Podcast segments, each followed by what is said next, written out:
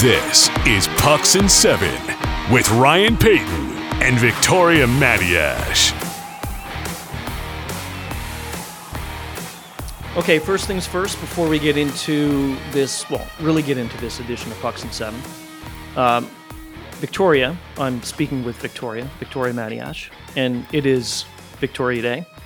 And so I'm just going to say this anyway. I know it has nothing to do directly with you, but indirectly, it's kind of neat that I get to speak with a Victoria on Victoria Day. So I'm going to say happy day to you, regardless. happy how me you day. feel about that. It is happy me Yeah. day. I'm fine. yes, is. again, I don't. Uh, it doesn't really have my um, not no great connections to the British royal family, so to speak. But uh, I I usually get a couple of don't? phone calls. No, no, I usually get a couple of phone calls from a couple of cousins and friends that uh, do wish me a happy me day. I don't get nearly enough gifts, though. I will say that. The more presents would be uh, would be Mm, appreciated. And so, if anybody Okay, I shoot mark- me something my way, I'm gonna, I'm gonna mark, I'm gonna mark this down. Next year, send Vic a gift before Victoria Day.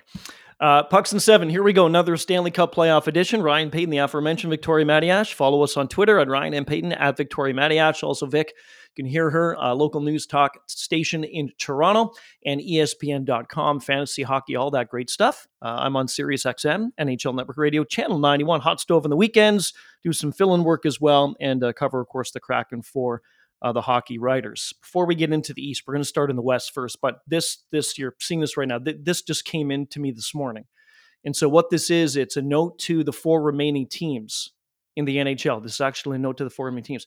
So it says, "Dear Vegas, Dallas, Carolina, and Florida, regulation games go 60 minutes. if you feel like playing Yeah. extra time, you can play extra. But just to let you know, a normal game is 60 minutes. Four games, two games on each side. They've all gone to overtime. Does it tell you anything? I don't know. The teams are close. Yes, that 4 OT game was ridiculous. Anyway, I know this this thing didn't come in today, but I'm just saying.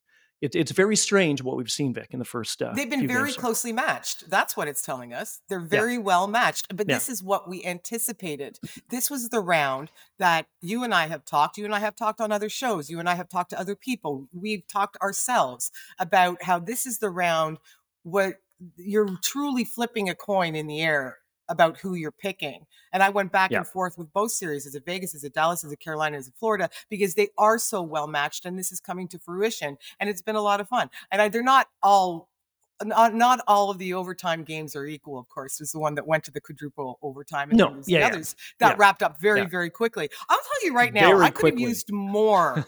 I was all settling in. I was uh, happy streaming Yesterday? everything on the deck.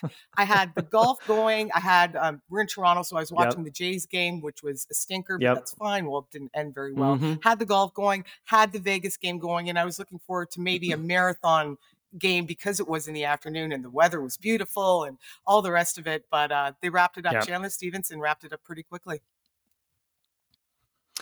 So Vegas to a man, they said after that it was basically 50 minutes and it was a terrible hockey game. They they they, they, They were stunk. awful. Um, Yep. cast they were terrible. They were terrible. But this is what makes this team a very very good hockey team.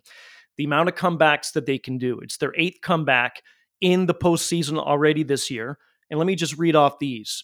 Um, back in 06, the Canes came back nine times. They won the cup. In 09, the Penguins came back 10 times. They won the cup.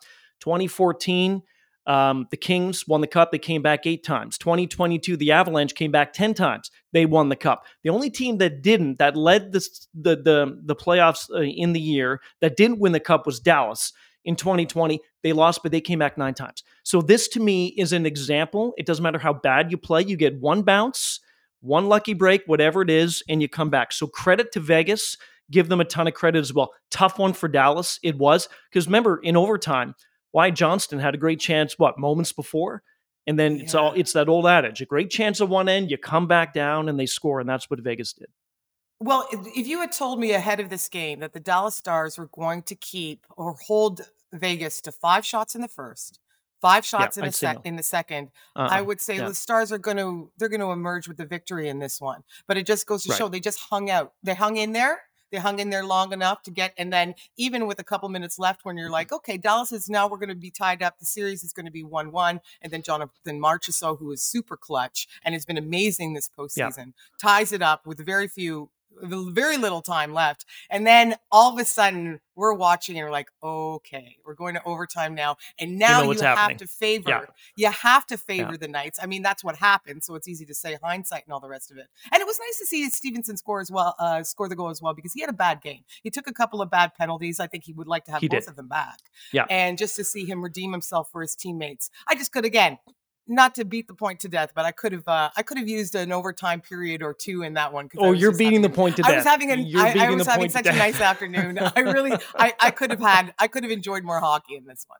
And you know what? And, and, you know what's funny is that last week or last time we did this, I remember you you saying, um, and even on the weekend you came on my show, and I said, "So what are you doing on Sunday?" Well, I'm going to be out on my deck. I'm going to be watching the game, and I get it. You wanted more. You mentioned about the comebacks and how close it was, and Marchessault, and all that type of thing, and Dallas having chances, all that. It's a completely different story with Dallas in overtime. They're not good in OT this postseason. Vegas is three and zero. Oh. They're four and zero oh in one goal games.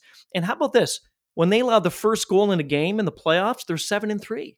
They're seven and three. So they've allowed the first goal 10 times, and they've come back to win seven of those 10 hockey games. That doesn't happen a lot. And that to me is a team, again, going back to what I was saying about them uh, being a very good team, they play to win all the time. I really don't think they play to lose. Even if they have the lead, they keep pushing and pushing and pushing and pushing. I think Adin Hill's done a great job so far. I really do. Not easy shoes to fill even though there's been 100 goalies that been has have been played in Vegas. and this was the first time I think too that Jake Oettinger didn't win a game after he did lose, even though it was close. I get it. it's not it like a blowout time. game. It is the first, it was the first time. time. This is yeah. the first time so, in the postseason he's lost back to back. Right. And he was so great in the, in the, season. I think he was 17, 1 and 3. So what are we expecting I, then moving forward? Yeah. So uh, Dallas, Dallas is better at home. I do think Dallas will take Game Three. I think they will get a pushback. And to what we said off the top, Vegas played terribly. Dallas didn't play that badly, but they didn't get that. You know, they, it just at the end of it all, they they came out on losing it. I think Dallas is going to push back. Um, am I going to be surprised if it goes to OT? No, I'm not. But I do think Dallas will make a good pushback. Pete DeBoer said, look, we're going back home. We're not out of this thing. We're good on home ice in the playoffs, all this type of stuff. I think they'll push back. I agree with you. I think Oettinger is going to steal this one. I think Oettinger is going to put yep. on a goaltending clinic in game three. And I think one of the veteran players, either your Pavelskis or your Jamie Benns, are going to rise to the occasion, throw the team on their back, so to speak. It's cliched, but really, really bring that little extra that veteran leadership can provide in a situation such as this. And I think that's what's going to happen. And we're going to be, uh, I think we're going to be at 2 1 after, let's say, what day is it today? After Tuesday's game because tonight we have Carolina. After Tuesday, two one. After okay. Tuesday's, and, and, and that would and that would be good. And um, any time you get to a postseason and you have four great teams left, I'd love to, even if you're not cheering for any of them, I'd love to see it go seven. I really would because it's great Absolutely. hockey. It's intriguing. It's enticing.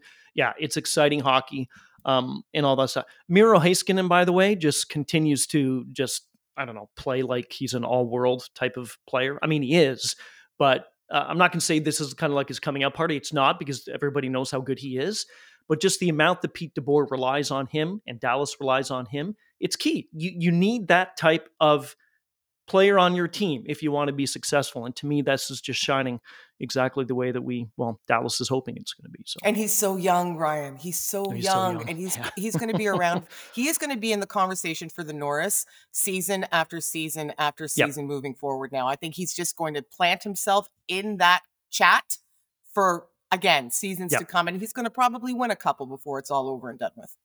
You need that stud defenseman. Tampa did it with Victor Hedman, Cale Makar on Colorado, Letang when the Penguins won it, um, Chicago years ago, Duncan Keith. All you you have to have that uh, really strong defenseman. Anyway, game uh, three coming up tomorrow, and that one is set for eight Eastern time in Dallas. Then game four, of course, in Dallas as well, and that will be on Thursday because it's going at least four.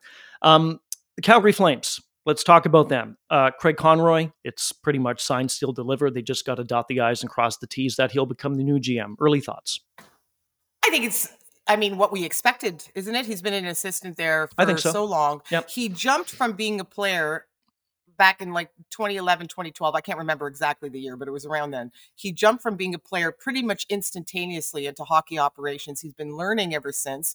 He's experienced, but he's still young. He's only 51 so there's still a fresh perspective he mm-hmm. can bring but he's also so familiar with the organization he loves it there The fans love him. The teams. He's just a, he's a good guy, right? So it's like you got nobody's Yep. rooting against Craig Conroy, and he's all in. I think again, this was the decision that seemed obvious.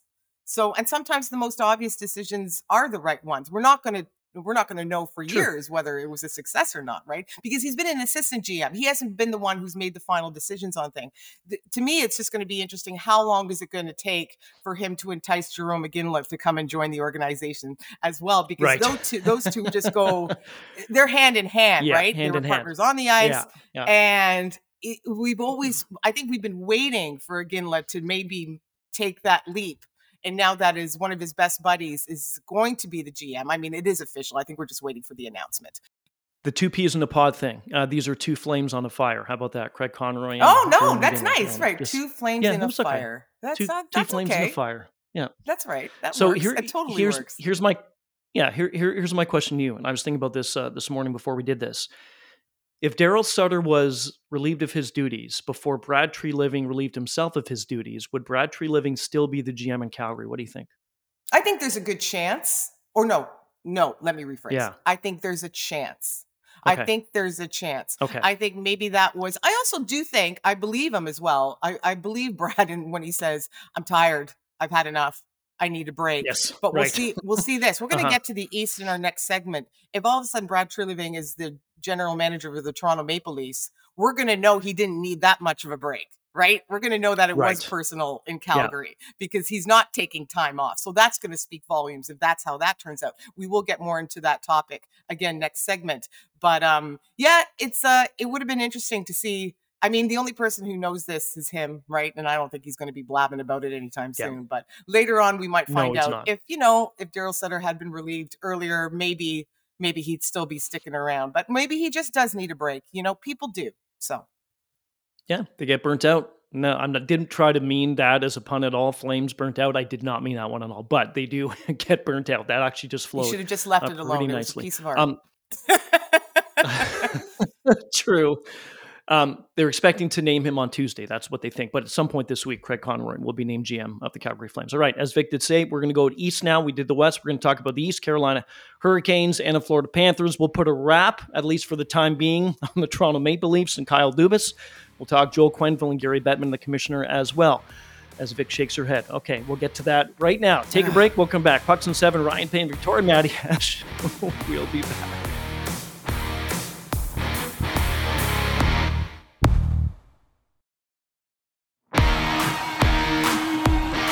Welcome back to Pucks and Seven with Ryan Paton and Victoria Matiash.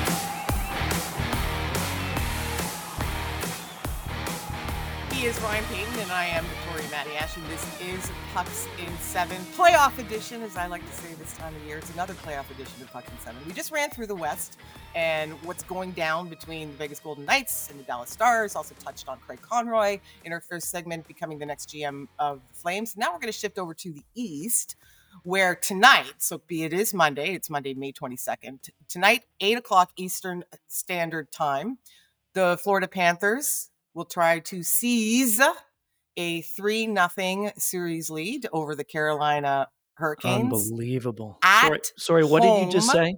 What The Florida what did you just say? Panthers. The Florida Panthers will try to Really? seize a 3 nothing series lead at home. Just how everybody Yeah. had it drawn up a couple months ago. This is exactly Uh-huh. how we thought it was all going to unfold. Yeah, no, seriously. I mean, good on them. They have just we were talking about the same thing with the Vegas Golden Knights in the last segment. They know how to win hockey games. They have players who know how Yeah. to win hockey games. And Matthew Tkachuk, again, that last game. So this is interesting. You and I were talking on your show on the NHL Network on Sirius uh, on the Mhm. hot stove on Mhm. Saturday, and this was ahead of Game Two, and we were making predictions for this Yes. game. And I Yes. thought the Florida Panthers.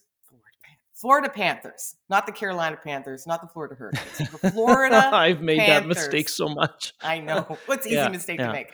The Florida Panthers, I thought they were going to come out just like a bat out of the oven because they had all the momentum from having won that quadruple overtime game in game one.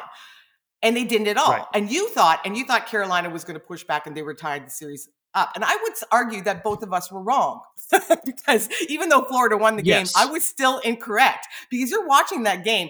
Carolina scores not immediately, but pretty quickly and had yep. all the momentum in the first period. You're like, this is going to end up a Hurricanes win 5 1, 6 1. They're absolutely rolling over Florida, making them look ridiculous. But they the Panthers did just enough, or should I say, Sergei Bobrovsky, Conn Smythe winner, who's what he's going to be if they win this oh, series and continue goodness. to play. You know what's so yeah. interesting, Ryan? I uh, I don't crunch the numbers myself because I just don't have the head for it. But I love Evolving Hockey, the website that does all that and looks yep. at the analytics and the underlying numbers. And they have Bobrovsky his goals saved above average. So basically, he is outplaying mm-hmm. himself is, are his numbers are historical. Since they first started crunching this stuff back in 2007, 2006, whenever it was, his numbers are higher than any other goaltender in the postseason of just playing out of his mind, playing better than we all expected him to. And he is, we can say, all credit to Matthew Tkachuk and Sam Bennett and Barkov. That was a beautiful goal he scored the other day. It was absolutely gorgeous. All credit to the rest of them. Mm-hmm. But without yep. Sergei Bobrovsky playing the way he is right now, this is not a 2 nothing Florida lead in the Eastern Conference final. No, uh, agreed. And I would even go back a bit further that um, maybe the Leafs and Panthers would have extended their series past five games if it wasn't for Sergei Bobrovsky. When he came in against Boston, things changed. Alex Lyon, give him a ton of credit. He held the fort, helped them get into the postseason. It was the right thing to do to start him by Paul Maurice. Uh, but you have Bobrovsky, to your point about all the stats, he stopped 100 of 103 shots in the first two games. And in that game, too, first of all, the game one was completely insane with the four OTs. It almost went to five. Remember Wayne Gretzky on the TNT broadcast after the third, he said, you know, uh, we all love playoff hockey and overtime hockey, but can somebody just score? he was basically like, okay, I'm yeah, done. Right. I'm tired. I want to go home. And I get it. Right. But the Canes, the Canes had a 20 to 1 advantage in shots and they had that one 20 to 1 and they only had a one nothing lead. So if you want to go back to 21 key moments or 20 moments, there's those 20 shots that Carolina Hurricanes could not get more than one by Sergei Bobrovsky. I'm totally with you. You mentioned Matthew Tkachuk. First of all, when they left the ice after game one in in that four uh, after that fourth overtime uh, victory, they, he went straight to the straight to the the room. So he was on the boards and like, get me to the room. Second game, he did the same thing. He's creating a trend. So here's my question to you before we maybe get, uh, well, let's get into a little more what we're going to think about for game three. If the Panthers, they're not going to be, they're going to be on home ice now. If they win in overtime, do you think he's going to do the same thing? Do you think he's going to just go straight? Come on, boys, let's no, go. No, he's going. See, no, I do. Gonna, I do. No, no, no. No, no, no. He can't. Okay. He's got to relish it with his hometown fans because I mean, it works. The "we're out of here, boys" gesture works. I know if you're visiting because you got to get on the bus and you got to get back to yeah. the hotel room. But now you're in the friendly confines of your own arena, FLA arena, and you've got to celebrate with your fans. But it's going to be very interesting. What we may never know because two things have to happen. Matthew Tkachuk has to score the, the game winner in overtime. So right. he has to not only score the game winner, but I mean, he has to score it in overtime because otherwise the game's not over, right? right? So that has which to happen, is expected. we're not going to get, we're not going to, uh, which is expected. yeah. It is. Yeah, of course, of course, it's it going is. to overtime. I don't know if I don't know if Matthew Tkachuk is going to score the game winner in the next game, but I would not be the least bit surprised if every single one of these do go to OT just because of how well these two teams are matched. Really, honestly. So Alexander Barkov, that goal was oh, incredible, stunning, and stunning, right? And I remember watching it, and you saw the replay, and when it happened in real time, you thought, okay, did he actually do that? I didn't think he made one extra move, but then when you saw it on the replay, I thought that is gutsy. I mean, it, it just and it was so smooth. It was so smooth and they put it in. I'm like, good on him. And Barkov doesn't get credit enough. I don't think a lot of people would maybe agree with that, maybe disagree, whatever it is. But um, you have to go back to Freddie Andersen, though, correct? In game three, after that long I game one, know. you have to go back to him. You really? don't? Really? Because Raanta started, Andersen was tired. What we think is that he's okay. I think you have to go back to Freddie. I really, because Freddie Andersen, Raanta as good as, in- as good as as good as Bobrovsky played in game one, so too did Freddie Andersen, right? In the four OTs. I guess. I don't know.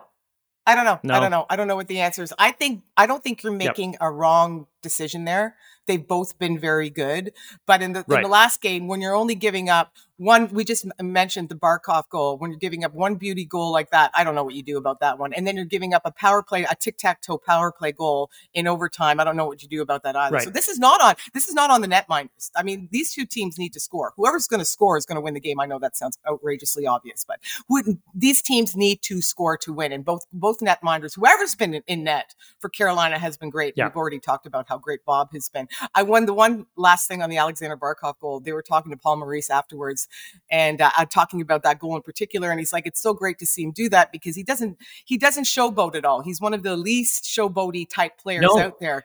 And and it looked like a little bit of a showboaty goal, right? But he goes, Paul Maurice is like, "That's not who this guy is. He's one of those guys who, when he scores, he actually, you know, you expect him to fly by the opposing netminder and apologize for scoring. He's just so conservative. He doesn't make a big deal, Yeah. and he's just like he's one of the most modest players in this league. And we remember for years we used to talk about how underrated uh, Yes. Barkov was, and he was one of the most underrated players, partially because of his personality, partially because he plays in Florida.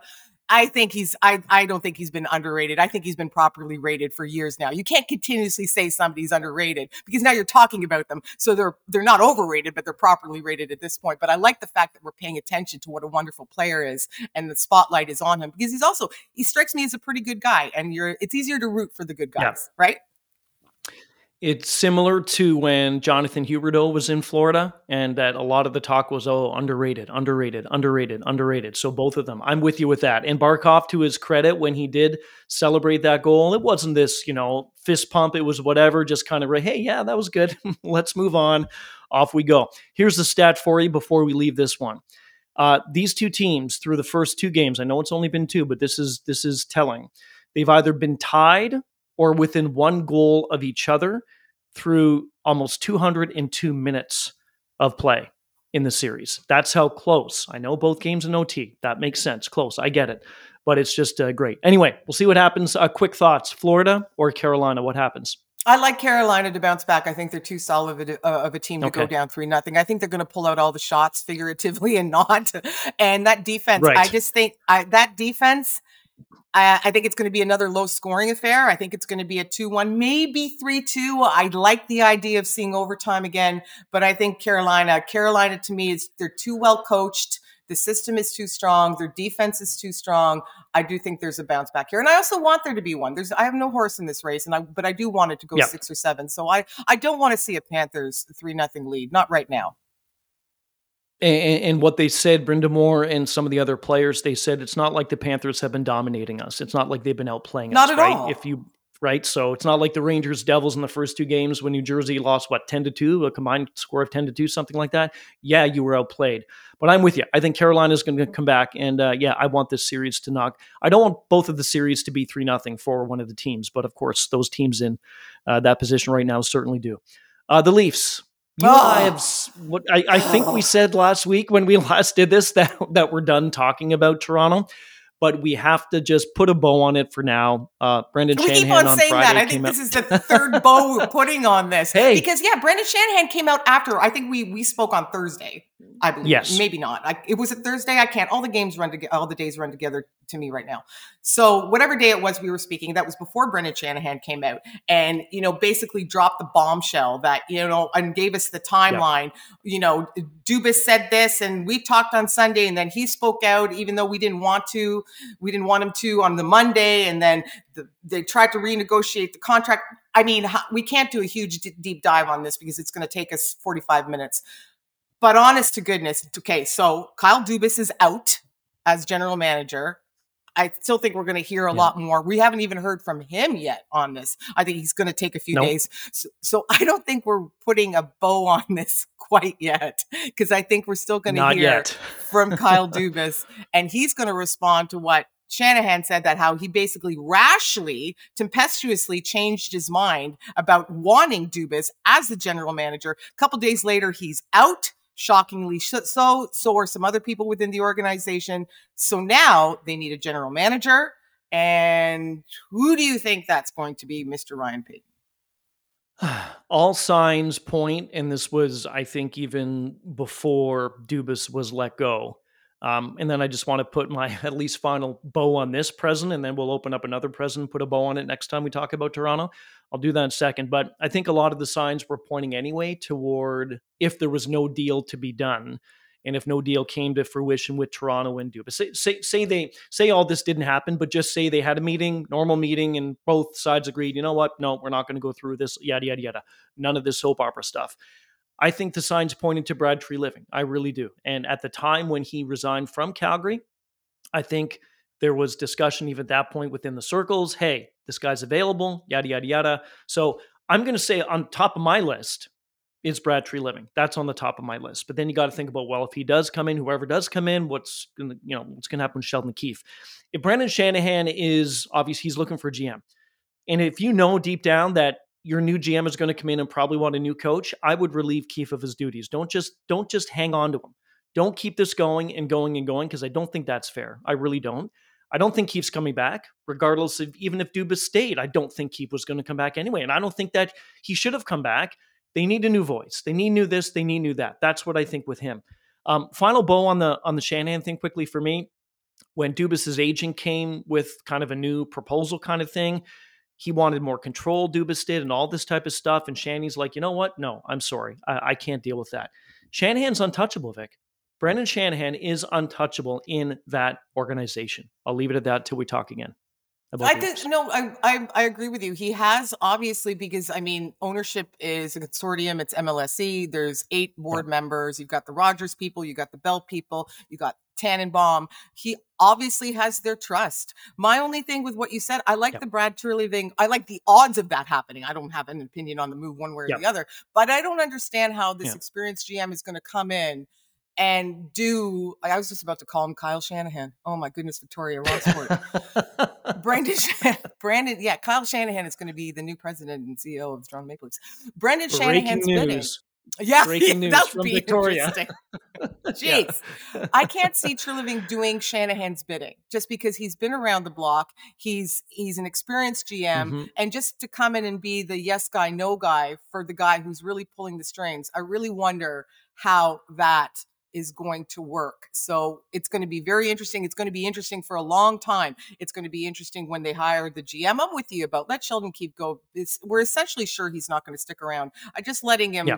I don't know, hang in the wind like this, I think is rude to be perfectly honest. And then there's the next level. We just learned in the last day or two that the Pittsburgh Penguins have officially asked, well, the rumor has it the Pittsburgh Penguins have officially asked the Toronto Maple Leafs for permission to speak to Kyle Dubas. So here was a guy who said he was Leafs or bust just a week ago. And is he truly Leafs or bust? Because he still wanted to be the GM. We now found out he wanted to be the GM. He tried to negotiate in the press. It didn't work. He gambled and he lost. So is he now going to move on to Pittsburgh? And bigger question, is he taking Sheldon Keefe with him? There's also that to be determined because those yeah. two have a good relationship.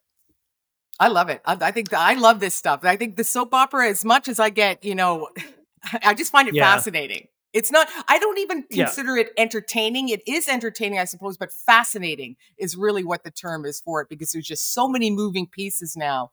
And the drama continues in Toronto. We've got a couple of banger series going on right now, and almost all yeah. the radio stations and all the shows are starting off with what's going on within the Toronto Maple Leafs organization. And I find it utterly fascinating. It's it's like a it's like a premiere of a new movie or something like that. It takes precedence over what exactly is happening. I'm with you. Um, the whole thing and how it ended was messy this week, this past week, but at the end of it, it's certainly been intriguing. This is also intriguing as well. Uh, NHL Commissioner Gary Bettman will meet with Joel Quenneville after the postseason. This came out back on Friday, um, and he'll look at his status with the league. Of course, um, he had to resign. Not he had to. He did resign, which he should have. Uh, been out of the NHL since October 21. Uh, he was with the Panthers at the time, and it was all part of that investigation about uh, in 2010 the allegation involving Kyle Beach, the Blackhawks, the sexual assault, all that type of stuff. I um I I don't know. Uh, I I don't. Uh, it's not my business to question anybody's decisions. They can do what they want. They can decide on whoever they want, all that type of thing. Um, certainly didn't sit well with me when I first saw this about Quenneville. I have uh, certainly much different opinion I have of him now than I did before all this stuff came out a few years ago. I think we've been on record already saying that I don't I don't love this situation. Um, yeah. I'm also somebody I do think in certain cases people in a lot of cases people deserve second and in some cases third chances. I think there's something to that. I'd really like to hear from Joel Quenneville if he is reinstated, and I think we all are expecting him to be, along with Stan Bowman. I would be surprised if they if Gary Bettman just said, yes. you can't you can't rejoin." I think that would be much more yeah. shocking than the other decision. So I think we are looking at this. Mm-hmm. I, I'm gonna I am gonna reserve judgment on this entire situation until I hear from him. I want to hear from him first. I'd also love to hear from Kyle Beach on the situation, but I'm not asking Kyle Beach to do right. anything here because again, we're not re-traumatizing the victim right. of the situation. No interest in that whatsoever. But again, let's see. Right now, though, this is very interesting, Ryan. Joel Quenneville is the odds on favorite to be the next coach, according to odds makers to be the next coach of the mm-hmm. Toronto Maple Leafs. So he's number one. Bruce Boudreau is number two. Peter Laviolette is number three. And then we're starting to get into nonsensical stuff like Dale Hunter leaving the Golden uh, the Golden Knights, Victoria, the London Knights to come back yep. to the NHL, which I would I would NHL. be I I would just drop to the ground if I heard that that Dale yes, Hunter is coming. Agreed. After the whole Hunter relationship, I know it's different hunters. There's Mark Hunters and there's Dale Hunters and there's Dylan Hunters. there's hunters everywhere. But yeah. but it would be that one would shock me. But the top three that we're looking at right now, Quenneville, Boudreau, and I can't see it being Boudreau because he's a player's coach. And I think the Leafs have been very clear that they don't want a player's coach. They've already tried that mm-hmm. route. It hasn't gotten the best out of them. So, and Peter Laviolette would be a very interesting choice too, but it could be Joel Quenneville. He could be behind the bench for the Toronto Maple Leafs next season. How wild is this league? That's all. Yeah, it is. And if he does behind the bench in Toronto, how wild again are the Maple Leafs? I mean, it's just uh, I don't know. Uh, I, I I'm glad you said we will wait, you will wait, I will wait, and I think people should wait. When this does happen, when Bettman does talk to Quenneville, all this stuff, hear from Joel and whatever. Um, we don't need Kyle Beach and put that whole stuff back out there again because uh, that's just the way it is. But that's intriguing. Boudreau, I agree. Uh, I can see Laviolette though being a decent one for Toronto. They have to find someone just to treat these guys like just get on them. I think don't don't let them this and I don't know the the whole maturity factor with with some of the young guys on the team. Um, anyway, that's a topic for. I think they day. do. I think they need a little bit more of a meanie. I think they need they a do. little bit more of a meanie. Not Daryl Sutter meanie, but no, a no. little bit more of a meanie. And maybe Peter Laviolette is this, the only, the last thing I'll say about the Joel Quenneville situation is, however, Gary Bettman has said he's not talking to either him or Stan Bowman until after the conclusion of the season. So we're looking at still another month yes. or so. And if the Maple Leafs want to get a coach in place first, that timeline, I mean, uh, we can pretty yeah. much rule out Stan Bowman being the general manager because they need to get a yeah. general manager. So it yeah. would be interesting I just don't know how the timeline. You don't need to have a coach in place ahead of the draft. I understand that, but you'd like to have your ducks in a row sooner rather than later. And I just I don't know again how that timing is going to work out. So we'll have to we'll have to stay tuned. So that's all we're going to say about the Toronto Maple Leafs until the next time we're on. For now. in which case, in which case we're going to again to grab our fourth bow and and wrap it up again one more time because I will absolutely guarantee yeah. you in the next 3 days somebody's going to say something. There's going to be another revelation, yep. and uh, there's yep. going to be more for us to talk about off ice, as in addition to the great hockey we're watching on ice. And for that, thank you, Toronto, for having us or letting us fill a few minutes, even more than that, of our podcast. So, yeah, it's the gift that keeps on giving, Vic. the Toronto nice Maple Leafs putting a bow on everything. Uh, game number three tonight, Coming up, Florida and the Carolina Hurricanes, 8 Eastern time. And then tomorrow it's game three, Vegas and Dallas. Vegas on top of the Stars 2 0. We'll be back later on in the week and lots more to talk about, I'm sure. Pucks in 7, Ryan Paton, Victoria Matiash. Follow us on Twitter at Ryan and Paton at Victoria Matiash. And you can catch us wherever you get your podcasts, also on the Sirius XM app. We will talk to you later on in the week.